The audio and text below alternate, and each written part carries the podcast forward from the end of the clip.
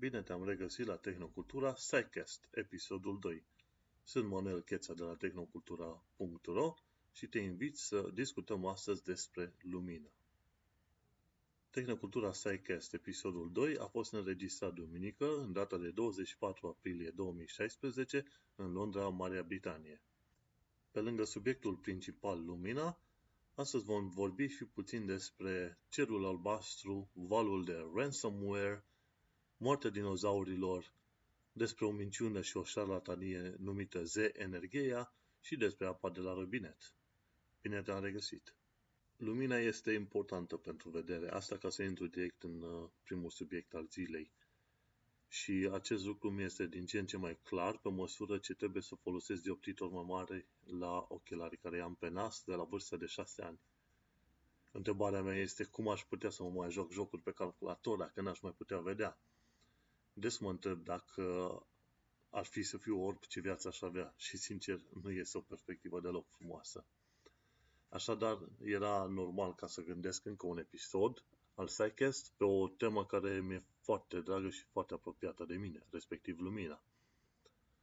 Se consideră că ochii au evoluat prima dată la animalele acvatice, că doar de acolo provenim cu toții în istoria noastră evolutivă. Și aceste animale acvatice și-au dezvoltat ochii ca să vadă în spectrul vizibil. Spectrul vizibil al luminii este foarte important, mai ales că noi avem nevoie de lumină ca să ne orientăm în mediu. Dar gândește-te că lumina face parte din undele electromagnetice, iar spectrul în acest caz este într-adevăr infinit. Gândește-te dacă folosind lumina putem face atât de multe lucruri pe cum facem astăzi, cât de multe putem face știind faptul că putem folosi și alte unde electromagnetice. Vom vorbi puțin despre fiecare dintre utilizări astăzi. Lumina ne permite să aflăm informații despre materiale, stele, atmosfera planetelor. Putem ști ce fel de materiale sunt într-o stea analizând ceea ce se numește spectrul de emisie. Dacă dai foc unui material, atunci vei vedea că emite lumină în anumite benzi ale spectrului electromagnetic, cu zone de maxim în anumite lungimi de undă. Un exemplu clasic este aflarea spectrului de emisie a hidrogenului, experiment făcut de toate facultățile în departamentul de chimie sau de fizică. Odată ce știi că hidrogenul are spectru de emisie în infraroșu, ultraviolete și în lumina vizibilă, prin zona albastru, albastru deschis și roșu, atunci poți compara datele din laborator cu ceea ce vezi la stele. Dacă spectrul unei stele se potrivește cu cel din laborator, atunci știi că acea stea are hidrogen în ea. Așa știm că Soarele este un cuptor imens de hidrogen. Mai mult, putem afla despre spectrul de emisie al hidrogenului chiar de pe pagina numită Hyperphysics. Am pus un asemenea link în uh, show notes la acest podcast. O aplicare interesantă a ceea ce știm noi despre spectrul de emisie este legat de culoarea meteoriților care ard când intră în atmosferă. De exemplu, dacă meteoriții au azot și oxigen și ard în atmosferă, atunci ei ard cu o culoare roșie. Fierul arde cu culoare galbenă, calciul este albastru-violet, iar sodiul este portocaliu. Dacă un meteorit are magneziu în el, atunci vedem că arde cu o culoare albastru-ocean. Un albastru deschis, verzui. Vreau să trec puțin în revistă lucruri care le știm acum despre lumină, dar care nu se știau în urmă cu sute de ani. Și sincer, sincer sunt extrem de multe lucruri. De exemplu, acum știm că lumina călătorește cu viteza luminii și că orice particulă care are masă de repaus zero călătorește cu viteza luminii. Bine, adevărul este că viteza luminii nu este chiar viteza luminii, ci este doar un nume care a rămas de-a lungul zecilor și mai bine de 100 și ceva de ani. Viteza luminii, cu ghilimelele de rigoare, este viteza maximă pe care o poate avea un obiect în spațiu. Bineînțeles, este și viteza minimă pe care o poate avea o particulă care are masă de repaus 0. C, cum este denumită de obicei viteza luminii, este determinat de caracteristicile vidului din spațiu, astfel că viteza luminii, C, este egală cu 1 pe radical din epsilon 0 ori mu 0. Respectiv, epsilon 0 este permitivitatea electrică a vidului, iar mu 0 este permeabilitatea magnetică a vidului. Odată ce știi acestea două, poți calcula viteza maximă, care este chiar viteza luminii. În show notes găsești o formulă simplă după care poți afla viteza luminii în vid, știind ε0 și μ0. Te-ai întrebat vreodată ce simte lumina? Dacă ai fi tu un foton de lumină, ce ai simți? Într-un mod interesant, la viteza luminii, dilatarea timpului este infinită, iar spațiul este comprimat la 0 metri. Cu alte cuvinte, așa cum știm din relativitatea lui Einstein, timpul este infinit pentru un foton de lumină și dacă ai fi un foton de lumină, tu nu ți-ai dat seama că te deplasezi dintr-o parte în alta. Practic, din momentul în care lumina este creată și până când ea ajunge să fie absorbită de un atom în cealaltă parte a Universului, spațiul pentru lumină este egal cu zero. Cu alte cuvinte, lumina nu ar putea simți faptul că se deplasează dintr-o parte în alta. Un alt lucru interesant despre lumină este faptul că ea poate fi creată. Se numește acea producție de lumină prin anihilare de materie și antimaterie. Cu alte cuvinte, fratele mai mare al luminii, cum ar fi fotonul gamma, poate fi creat prin anihilarea unui electron și antimateria sa, respectiv un pozitron. Dacă e un electron și un pozitron și pui în contact, atunci aceștia doi se anihilează și generează un foton de lumină gamma. La fel, lumina mai poate fi creată și prin uh, schimbarea stărilor energetice ale electronilor în atom. Lumina mai poate fi generată și prin accelerarea electronilor în ceea ce se numește acceleratoare sau sincrotroane, iar lumina, noi știm astăzi, poate fi absorbită. Atunci când este absorbită complet, putem spune că materialul este întunecat. Lumina poate trece prin uh, diferite materiale și atunci zicem că materialele sunt transparente sau lumina poate fi reflectată. În acel caz, fotonul este absorbit de către atomii din material și apoi reemis către noi. Un alt lucru interesant, ce mai știm despre lumină, este că ea poate fi încetinită în materiale.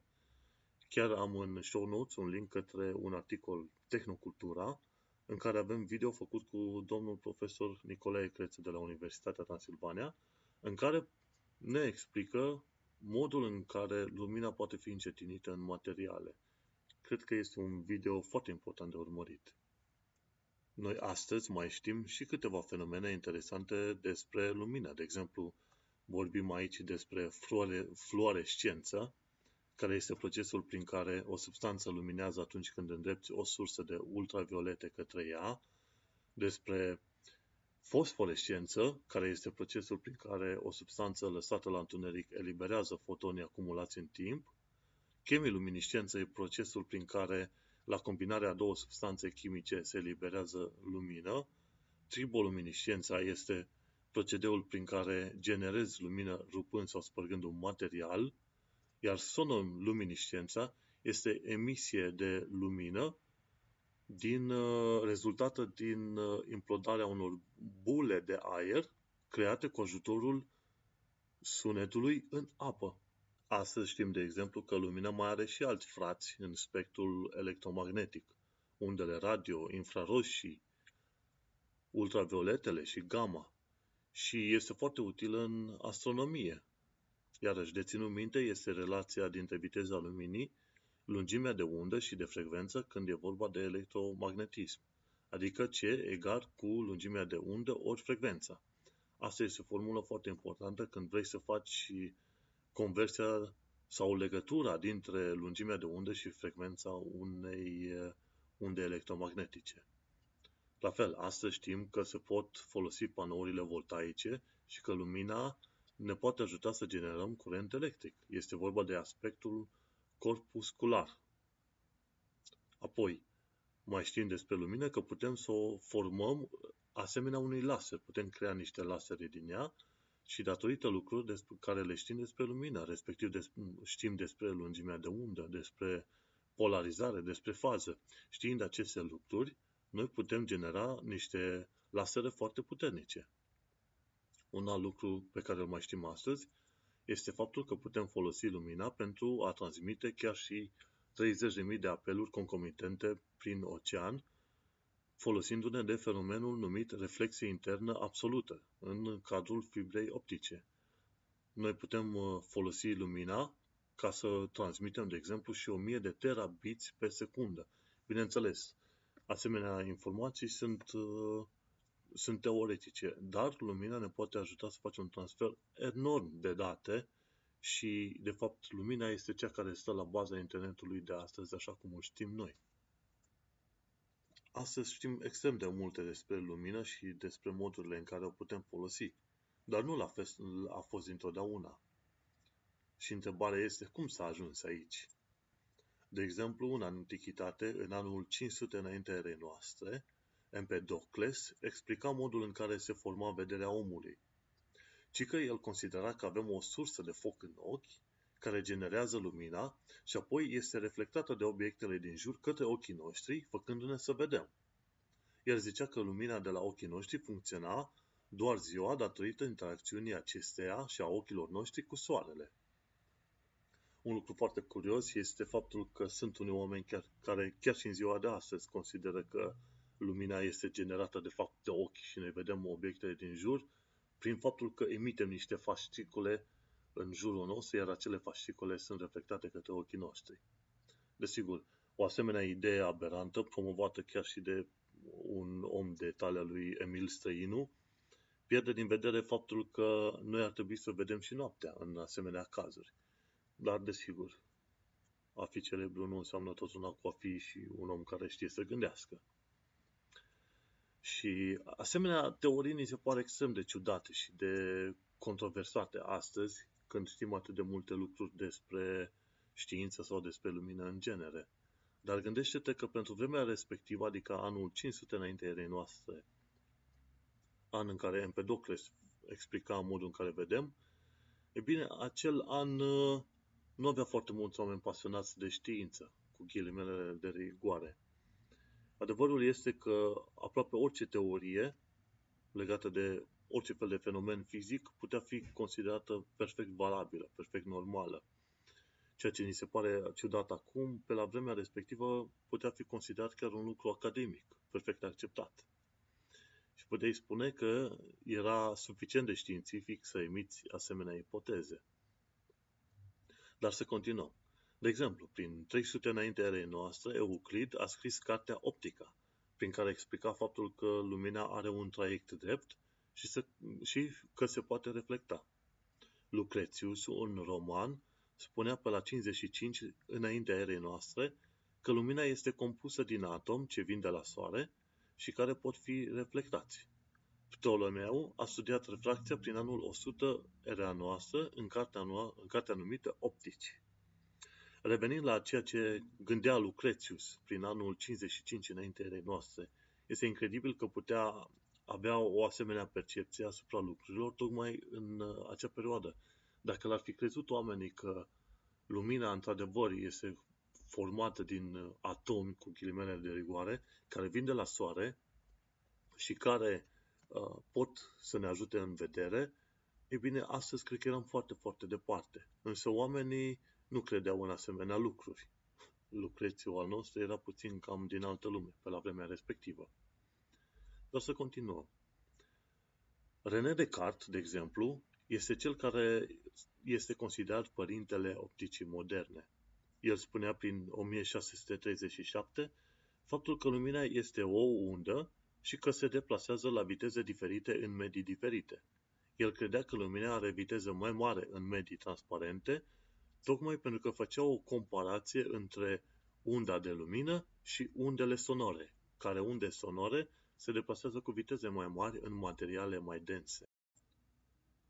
Ajungem acum la un alt susținător al atomilor de lumină și ajungem chiar în perioada lui Isaac Newton. El a fost unul dintre susținătorii unei particule de lumină și a reușit să observe lumina infraroșie când a, da, când a testat descompunerea luminii în culorile componente. La un moment dat, el a uitat un obiect chiar lângă locul unde lumina roșie atingea masa și a descoperit că obiectul respectiv se încălzise, dar nu a dat o importanță prea mare fenomenului. El descoperise razele infraroșii la vremea respectivă. Ca o paranteză, Curcubeul este o aplicare a legii descompunerii luminii în culori. Are la bază reflexia luminii de pe suprafața interioară a stropilor de lumină și, ca să vezi curcubeul, trebuie să fii la 42 de grade orientare față de lumina ce intră în acei strop de lumină. Tocmai de aceea, curcubeele se pot vedea numai dacă te uiți la un anumit unghi pe cer. Prin 1800, Thomas Young demonstrase deja că lumina are caracter de undă, făcând experimentul cu difracția luminii. Atunci când lumina este direcționată către două tăieturi într-un material și un ecran este pus dincolo de acele tăieturi, lumina va prezenta zone întunecate și zone luminoase pe acel ecran. Se demonstra astfel faptul că lumina are comportament de undă, precum valurile unui lac. Tot așa, dacă pui două tăieturi și faci niște valuri într-un lac, de partea opusă a tăieturilor vei descoperi că undele în anumite locuri se unesc, iar în, al, iar în alte locuri se, se anulează. Și tocmai de aceea puteți să demonstreze caracterul de undă al luminii. Lumea considera pe la vremea respectivă că s-a pus capac acestui subiect și că unda este în mod sigur o, de fapt că lumina este în mod sigur o undă. Vom vedea destul de curând faptul că adevărul este undeva pe la mijloc. Simt că aici trebuie să fac o mică paranteză legată de știință și modul în care știința funcționează. De exemplu, știința se folosește de ceea ce se numește metoda științifică. Iar frumusețea metodei științifice se vede în faptul că oamenii vin la un loc și caută să găsească explicația cea mai potrivită pentru un anumit fenomen. Se emit ipoteze și apoi se fac experimente. Metoda științifică implică trecerea printr-o serie de pași, observație, crearea unei ipoteze ce fac predicții, realizarea de experimente care să verifice ipotezele și, dacă experimentul zice altfel, atunci se fac noi ipoteze. La un moment dat, Richard Feynman, în celebrele sale lecturi care sunt chiar și pe YouTube, pomenea despre metoda științifică și spunea foarte succint faptul că aceasta este foarte simplă ca și concept. De exemplu, tu observi un lucru în natură și creezi o ipoteză, după aia faci niște experimente care să demonstreze sau, în principal, care să infirme acele ipoteze. Și cum se ajunge la acele ipoteze? Iar Feynman a spus foarte simplu, ghicești. Pur și simplu ghicești. Îți dai cu ghici, dai cu banul.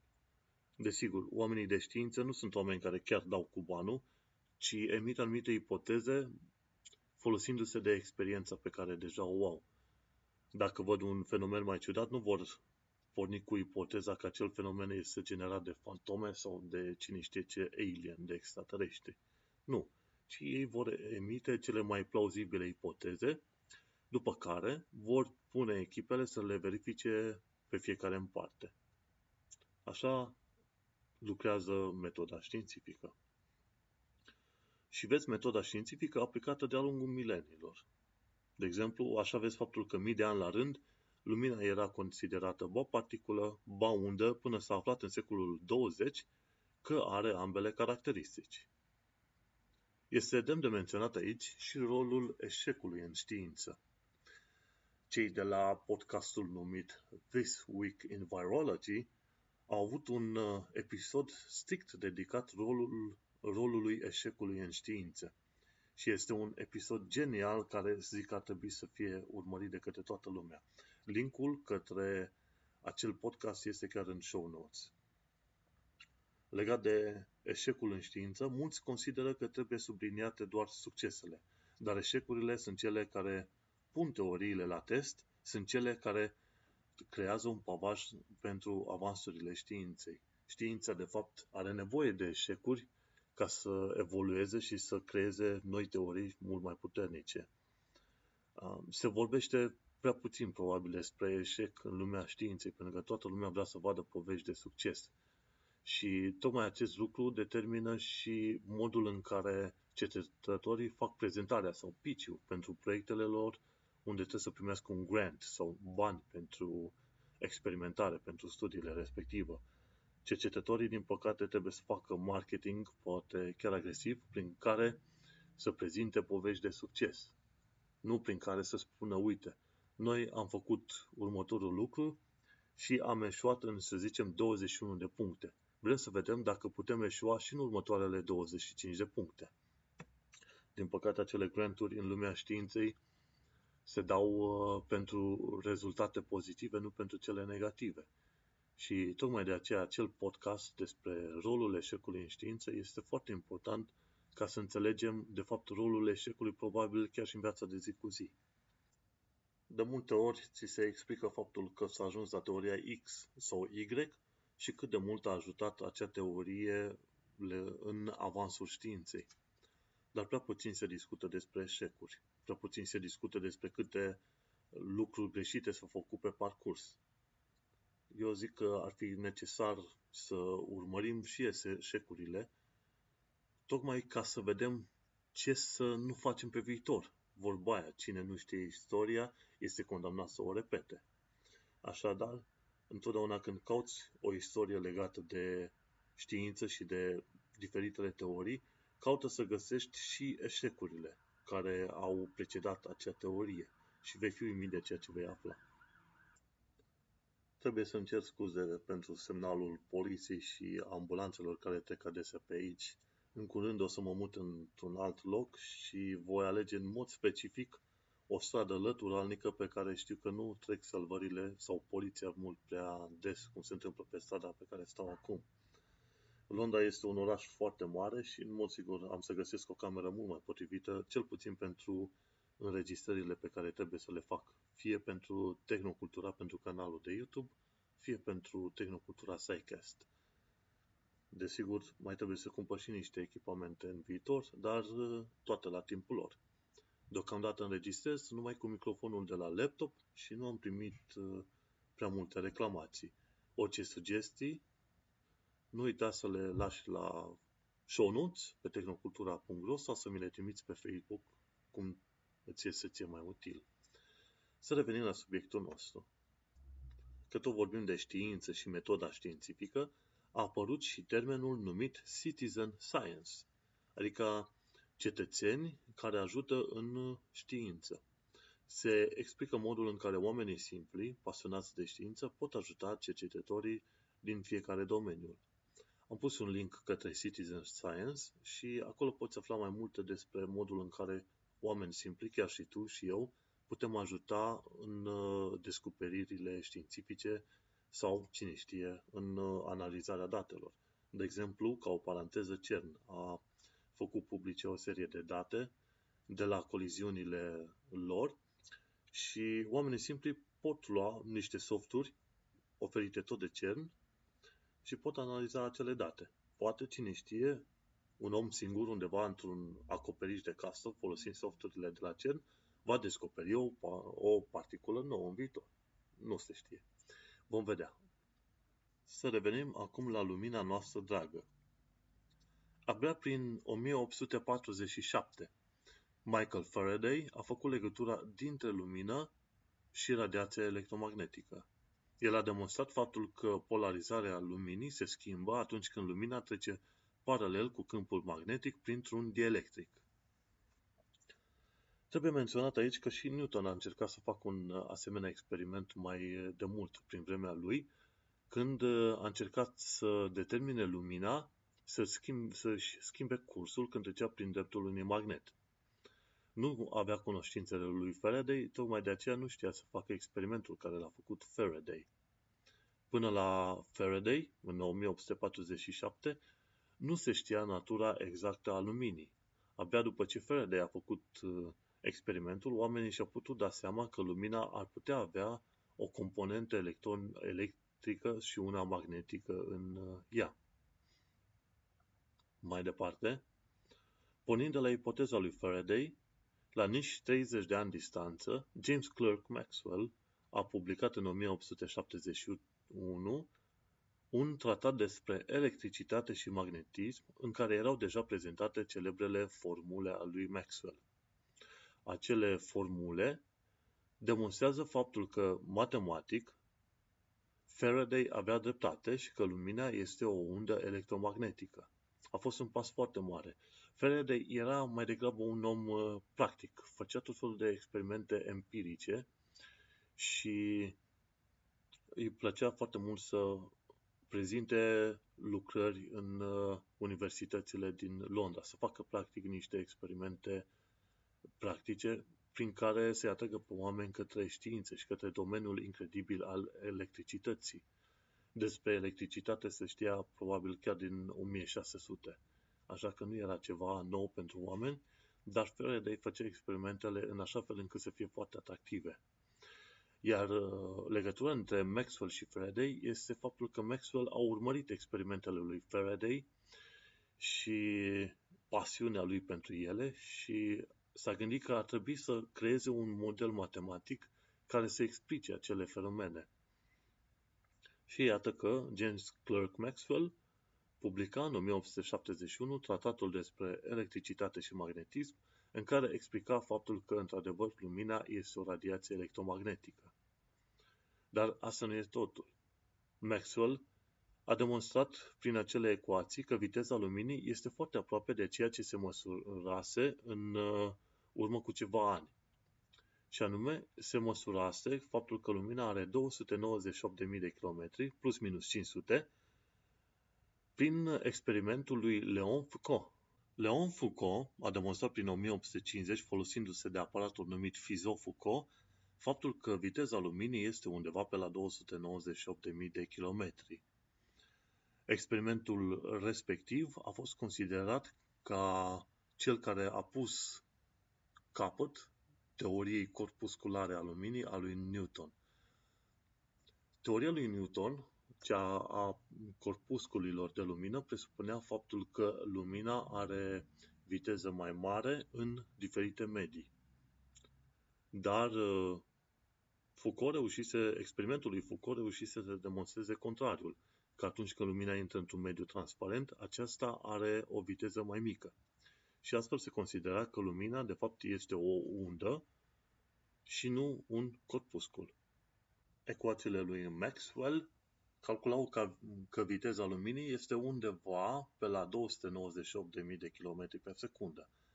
Foarte aproape de ceea ce a reușit să demonstreze Foucault în 1850. Și asta era la aproximativ 21 de ani de când se făcuse acel experiment.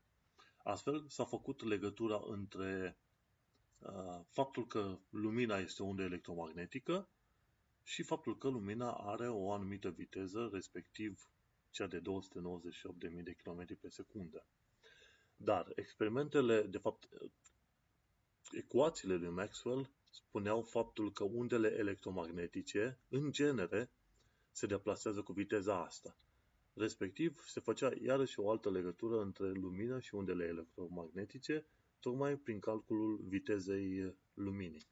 De fapt, chiar Maxwell spunea că viteza, faptul că viteza luminii este egală cu cea a undelor electromagnetice nu este deloc o coincidență.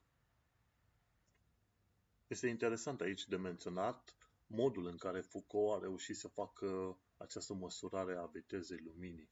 De exemplu, avea o sursă de lumină, o oglindă rotativă, o lentilă și o altă oglindă care urma să reflecte lumina înapoi, dar care era plasată la o distanță foarte, foarte mare.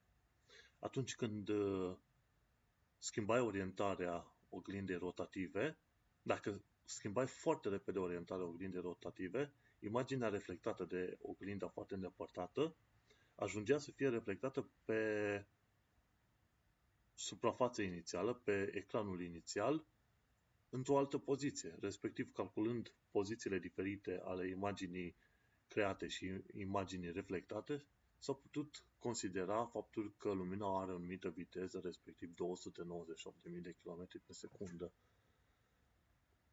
Până la acea dată, de fapt până prin anii 1800 se considera faptul că lumina are viteză, viteză infinită.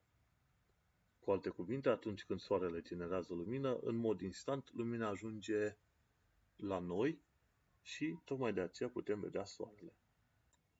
Legat de viteze finite și de faptul că lumina are viteză finită, putem face o paranteză și putem spune că ideea de câmp are încorporat în ea și noțiunea de viteză finită la care se poate transmite o forță, iar ea este exact viteza luminii. Termenul de câmp a fost creat prima dată de Faraday în 1849. Maxwell a demonstrat că undele din acele câmpuri, adică electric și magnetic, se transmit cu viteză finită, adică viteza c. Câmpurile din lumea fizicii sunt considerate entități de sine stătătoare, iar fizica vorbește de câmp gravitațional, electric, magnetic, tensorul metric al lui Einstein din teoria generală a relativității și altele. De exemplu, mecanica cuantică presupune existența unui câmp cuantic în care particulele sunt excitații ale acelui câmp. Revenind la viteza luminii, astăzi știm că viteza luminii este exact 299.792,458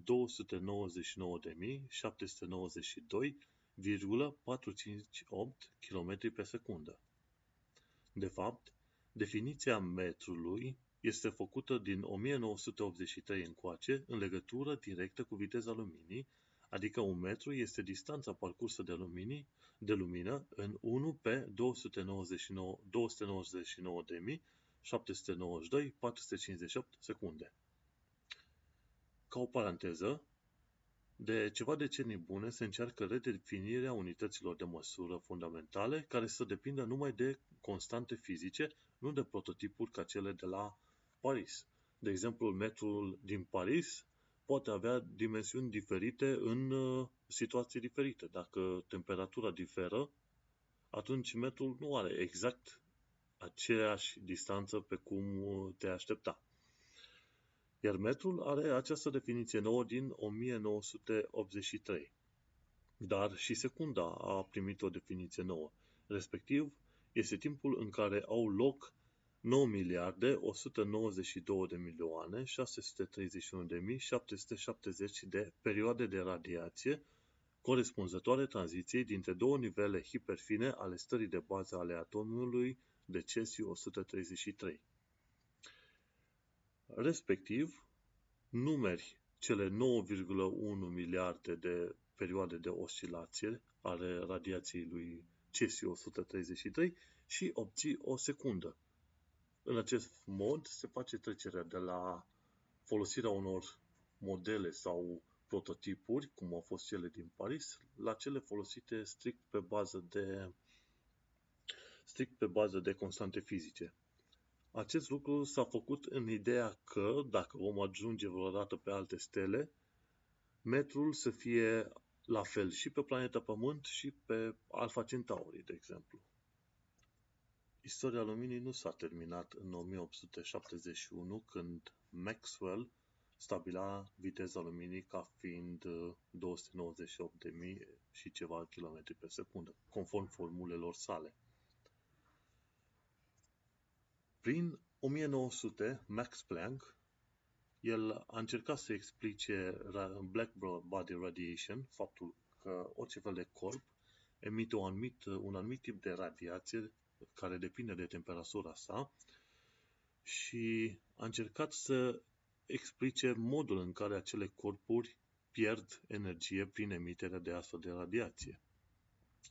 El uh, și-a dat seama că acea energie care este pierdută de corpuri este direct proporțională cu frecvența uh, radiației emise.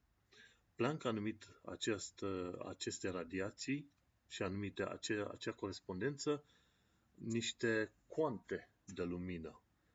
Cuantă înseamnă în latină cât de mult. Prin 1905, Albert Einstein a preluat acest concept și l-a dus mai departe și a explicat efectul fotoelectric. Respectiv, el a reușit să demonstreze în 1905 uh, faptul că lumina este și o particulă și un corpuscul, adică un foton de lumină, care vine este absorbit de către electronul dintr-un atom de cesiu, de exemplu, care poate fi folosit în celulele fotovoltaice, iar electronul respectiv este scos din atom și aruncat direct în banda de conducție.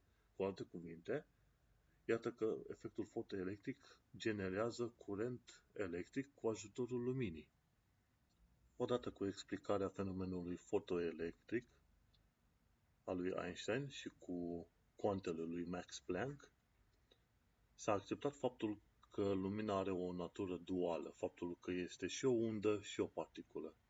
Și îți poți da seama că e fie undă, fie particulă, în funcție de experimentul pe care îl folosești.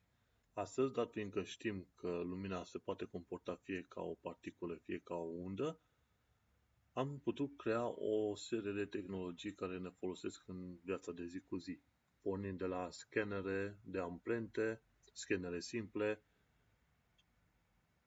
camere video digitale, CD-ROM-uri, aparate de validat monezi și așa mai departe. Lasere, de exemplu, din tot felul de domenii. Și, bineînțeles, am, uh, am reușit să creăm inclusiv ceea ce se numește o femtocameră. O cameră care filmează cu o mie de miliarde de cadre pe secundă. Practic, ești în stare să urmărești lumina în zbor.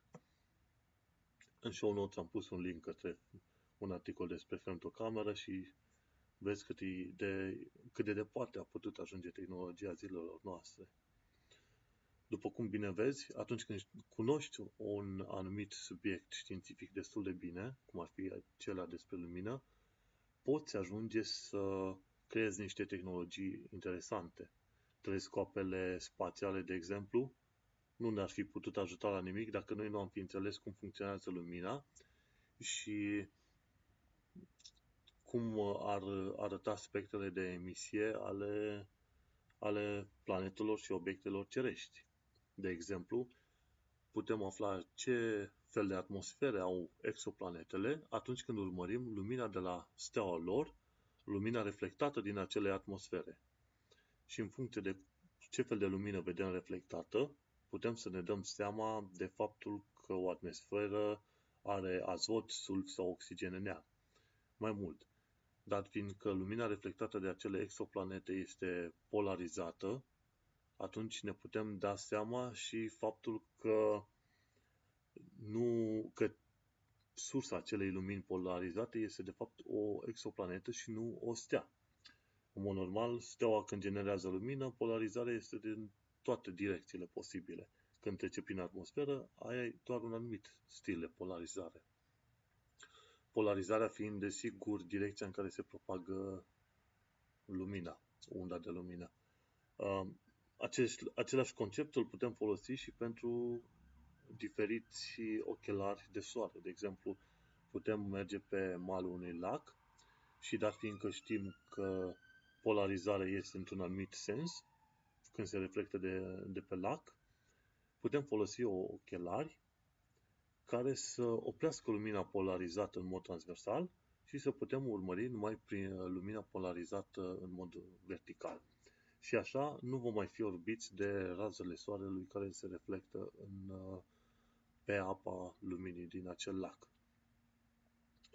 Faptul că noi știm cum să generăm, cum să folosim, cum să modificăm lumina astăzi, ne-a, ne-a ajutat în mod extraordinar și sper că apreciezi și tu faptul că un asemenea subiect ar putea ocupa și probabil 10 episoade la Tehnocultura Psycast și tot nu te putea plictisi. Pe viitor probabil o să ajungem iarăși să discutăm despre lumină sau mai degrabă despre spectrul electromagnetic. Probabil o să ajungem să discutăm despre spectrul infraroșu, observatoarele astronomice ALMA din uh, Chile, care aparțin în mod special ESO, European Southern Observatory, care reușesc să vadă alte părți ale galaxiei față de cum suntem noi obișnuiți, ori observatoare din Arecibo, ca cele din Arecibo, care pot vedea unde radio și așa mai departe. Deci, un episod separat ar trebui neapărat pentru unde electromagnetice. Dar, până atunci, vom mai vedea. Să trecem astăzi la întrebarea săptămânii. De ce este cerul albastru? În al doilea video făcut pe canalul de YouTube al Tehnocultura, profesor dr. Crețu Nicolae, care predă la Universitatea Transilvania din Brașov, explică de ce culoarea cerului este albastră ziua. Voi reda ceea ce am scris la vremea respectivă pe tehnocultura.ro legat de culoarea cerului. Într-un articol mai vechi, am aflat că cerul pe Marte este albastru atunci când nu este poluat de praf. Acest lucru m-a determinat să aflu de ce este cerul albastru pe planeta noastră. Noi vedem lumina albastră datorită dispersiei Rayleigh, dispersie despre care profesorul Crețu ne-a vorbit în acel video. În momentul în care lumina de la Soare ajunge în atmosfera terestră, lumina albastră este reflectată peste tot de către atomii de oxigen și azot. Aceștia sunt mult mai mici ca dimensiune decât lungimea de undă a luminii și de aceea doar lumina albastră, cea cu lungimea de undă cea mai mică, este difuzată în aer. Lumina galbenă și cea roșie nu sunt difuzate, ele fiind mult mai mari decât lumina albastră și ajung astfel la nivelul solului. Din acest motiv, noi vedem Soarele ca fiind galben-portocaliu, deși acesta emite unde electromagnetice în întregul spectru și este, astfel, alb ca și culoare. Dacă te uiți la Soare din spațiu, vei vedea că Soarele este chiar alb. Atunci când Soarele este la apus, noi îl vedem roșu ori galben, tot datorită difuziei Rayleigh. Se citește Rayleigh. Pentru că, în acest caz, lumina galbenă și roșie este difuzată de particule mult mai mari decât lungimile lor de undă. Este vorba aici de particule de praf din apropierea scoarței terestre. De la Ask a Mathematician am aflat pentru prima oară că cerul este albastru pe Marte și vezi în poza care am publicat-o în show notes cum arată cerul albastru pe uh, misiunea Viking pe Marte în august 1976. Dacă te uiți mai atent, vei crede că roverul respectiv a fost de fapt pe planeta Pământ undeva în zona Saharei. Atât este de albastru cerul pe Marte. Mai trebuie pomenit aici și efectul Tyndall, descoperit de John Tyndall în 1959. Legea Tyndall ne spune că putem vizualiza traiectul luminii într-o cameră întunecată, în care intră lumina printr-un orificiu, pulverizând particule fine în aerul din cameră. Tot astfel vedem razele de lumină ziua când facem praf prin casă. Așadar, vedem cerul albastru pentru că atomii de oxigen și de azot, micii așa cum sunt, interacționează cu lumina albastră și o dispersează pe tot cuprinsul atmosferei. Seara, când soarele ajunge aproape de apus, aproape de orizont, vom vedea că particulele de praf, care sunt mult mai mari decât atomii de oxigen și de azot, interacționează cu lungimile de undă galbenă și roșie din cadrul luminii și astfel vom vedea că galbenul și roșul sunt dispersate mai mult la apus. Iată că misterul a fost rezolvat. Gata, am terminat acum cu partea de știință. Cred că te interesează și puțin despre tehnologie. La minutul de tehnologie aflăm de la Tom's Hardware faptul că cele mai bune monitoare pentru aprilie 2016 se găsesc la prețuri mult mai ieftine. Cu alte cuvinte, putem găsi monitoare pentru gaming la o milisecundă, cu un răspuns de o milisecundă, la prețuri de 3-400 de dolari. Într-adevăr, dacă nu ai banii aceștia, poți lua un monitor oarecare. Însă eu, fiind pasionat de jocuri pe calculator, mă interesează monitoarele cele mai performante din acest punct de vedere. Tot de la Tom's Hardware, afli și care sunt cele mai bune plăci de bază pentru luna aprilie 2016. Găsești linkul către acele articole în show notes, la minutul de tehnologie. Uh, mai aflăm, iarăși, de la minutul de tehnologie, despre tehnologia Li-Fi. Teoretic ai putea spune că Li-Fi este Light Fidelity. De fapt, Li-Fi este o tehnologie prin care se transmit date wireless de la becul din casă, de exemplu, către un receptor, către un fotoreceptor din laptopul tău. Teoretic se spune că ai putea mări rata de transfer de cel puțin 10 ori cu ocazia aceasta. Așa că nu uita să-ți arunci ochii și peste tehnologia Li-Fi, probabil în 50 ani de zile când va deveni mult mai accesibilă pentru tot poporul. Nu uita să citești articolul de pe TechCrunch, Acolo este vorba despre cum te aperi de valul de ransomware care se abate asupra utilizatorilor de internet.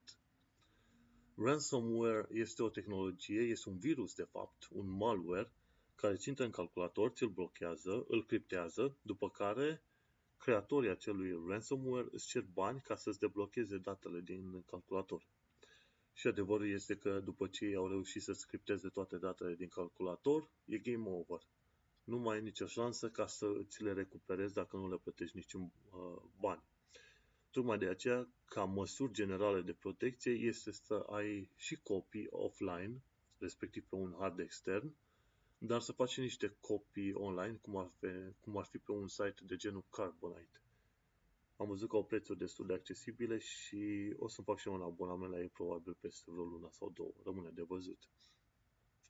Între timp, TechCrunch vorbește de website-uri care, de website-uri gen, de, de website-uri și firme gen SentinelOne, Trend Micro, Cisco și Kaspersky, care încearcă să creeze niște tooluri împotriva acestui tip de ransomware care să urmărească comportamentul programului, respectiv dacă programul încearcă să închidă anumite programe importante din calculator, cum ar fi WinDefend sau Bits sau Startup Repair, atunci Trend Micro sau Kaspersky ar putea bloca rularea acelui program. Totuși, suntem puțin cam departe până să găsim o soluție efectivă împotriva ransomware. Cel mai bine este să fii atent și să ai niște copii de rezervă pentru viitor. Nu uita să citești și celelalte surse din minutul de tehnologie. De exemplu, TechDirt Podcast vorbește despre granițele pe internet. Ei vorbesc adesea despre geoblocking, faptul că poți vedea anumite filme numai în SUA. Adevărul este că e un lucru foarte enervant, dar fiindcă eu, dacă am bani, vreau să plătesc să văd acele filme și sunt gata să le văd, chiar dacă sunt în SUA sau în Canada. Însă sistemul de geoblocking nu îți permite un asemenea lucru. Practic, granițele fizice care există în lume se transpun în lumea internetului. Mergem mai departe și This Week in Science este un alt podcast pe care îl urmăresc uh, săptămânal. Ei vorbesc, printre altele, și despre arheologia spațială, care ajută la detectarea unor monumente sau unor orașe pierdute folosindu-se de sateliți. Arheologia spațială a câștigat teren, cred că, în ultimii 50 ani de zile, timp în care se urmărește de la câteva sute sau mii de kilometri în altitudine o întreagă porțiune, cum ai putea urmări, de exemplu, Amazonul, care este greu de săbătut la picior și ți-ai putea da seama că la coordonatele XY se află un anumit oraș. Un alt lucru care ar merita să fie pomenit și discutat și citit este faptul că polul sud geografic se schimbă de la an la an. Asta pentru că calota glacială se schimbă și ea. Noul pol sud, noul pol sud geografic este acum la 10 metri distanță de vechiul punct. Este un lucru care nu știam până de curând, astfel că și tu ai ocazia să știi o asemenea știre. Mai nou, Știentia, un site românesc de știință, a publicat rezultatele unui studiu care spune că radiația rezultată în urma anihilării materiei întunecate ar putea să ne dea detalii mai multe despre o asemenea, despre această materie întunecată. Este vorba de faptul că în urma calculelor teoretice făcute de cercetători, dacă materia întunecată se întâlnește cu particule de antimaterie întunecată, ar trebui să genereze energii într-un anumit spectru. Se pare că au fost observate asemenea energii în spectrul respectiv și se așteaptă mai multe confirmări. Să trecem și la știri din lumea științei. Eu primesc zilnic undeva pe la 120 de notificări de la site-urile la care sunt înscris și încă vreo 150-200 de notificări de la YouTube. Plus că mai am în Feedly alte 300 de site-uri pe care le urmăresc. Dai seama că săptămânal ajung să citesc sute de știri din tot felul de domenii și este foarte greu să selectez câte ceva. Tocmai de aceea vezi că și sursele de știință și de tehnologie de la SciCast sunt, uh, sunt destul de lungi. Adică sunt destul de multe, nu destul de lungi. Aș putea trece probabil câte 50 de surse de știri, 50 de știri, și la partea de tehnologie și la cea de știință. Dar să ne întoarcem la oile noastre. Așadar, știri din lumea științei. BBC News raportează că era dinozaurilor era deja în declin cu 50 de milioane de ani înainte de impactul cu asteroidul. The Guardian Podcast, un alt podcast pe care îl urmăresc săptămânal, ne spune de fapt că cannabisul nu este atât de util pe cum se zice. Nu degeaba a fost interzis în anumite părți ale lumii. Un alt podcast pe care îl urmăresc se numește The Naked Scientist Podcast ne spune ce s-a întâmplat cu inima lui Tutankhamun pentru cei care sunt pasionați de egiptologie. Se pare că Tutankhamun era considerat Osiris, iar Osiris a avut inima îngropată în alt loc, deci Tutankhamun putea fi îngropat fără inimă, respectiv putea ajunge în, uh, în prezența zeilor fără nicio problemă. Un alt lucru pe care îl raportează cei de la Naked Scientist este faptul că mamele gravide cu băieți trebuie să fie atente să nu introducă prea mult estrogen în, uh, în dieta lor, mai ales când uh, sunt încă gravide. Estrogenul în, în fătul respectiv în băieți, când sunt mamele gravide, generează niște schimbări genitale curioase și acest lucru a fost observat atunci când s-a folosit de etilbestrol. Să trecem și la partea de pseudoștiință, unde avem un singur articol care ar merita pomenire.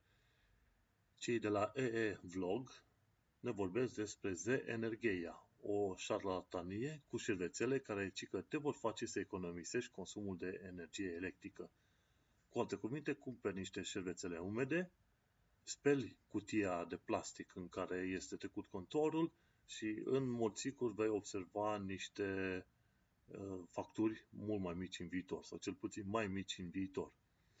Mă miră faptul că sunt oameni care cred că pot ajuta la ceva cu asemenea șervețele umede.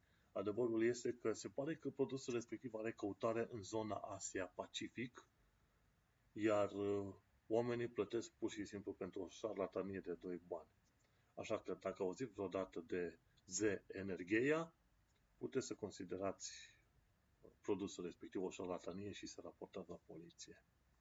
Să trecem rapid și prin secțiunea de bonus. Doar nu credeai că nu am la secțiunea de bonus ceva interesant. Cei de la Compound Chem ne spun care este cursul apei de la râu la rezervor la robinetele noastre.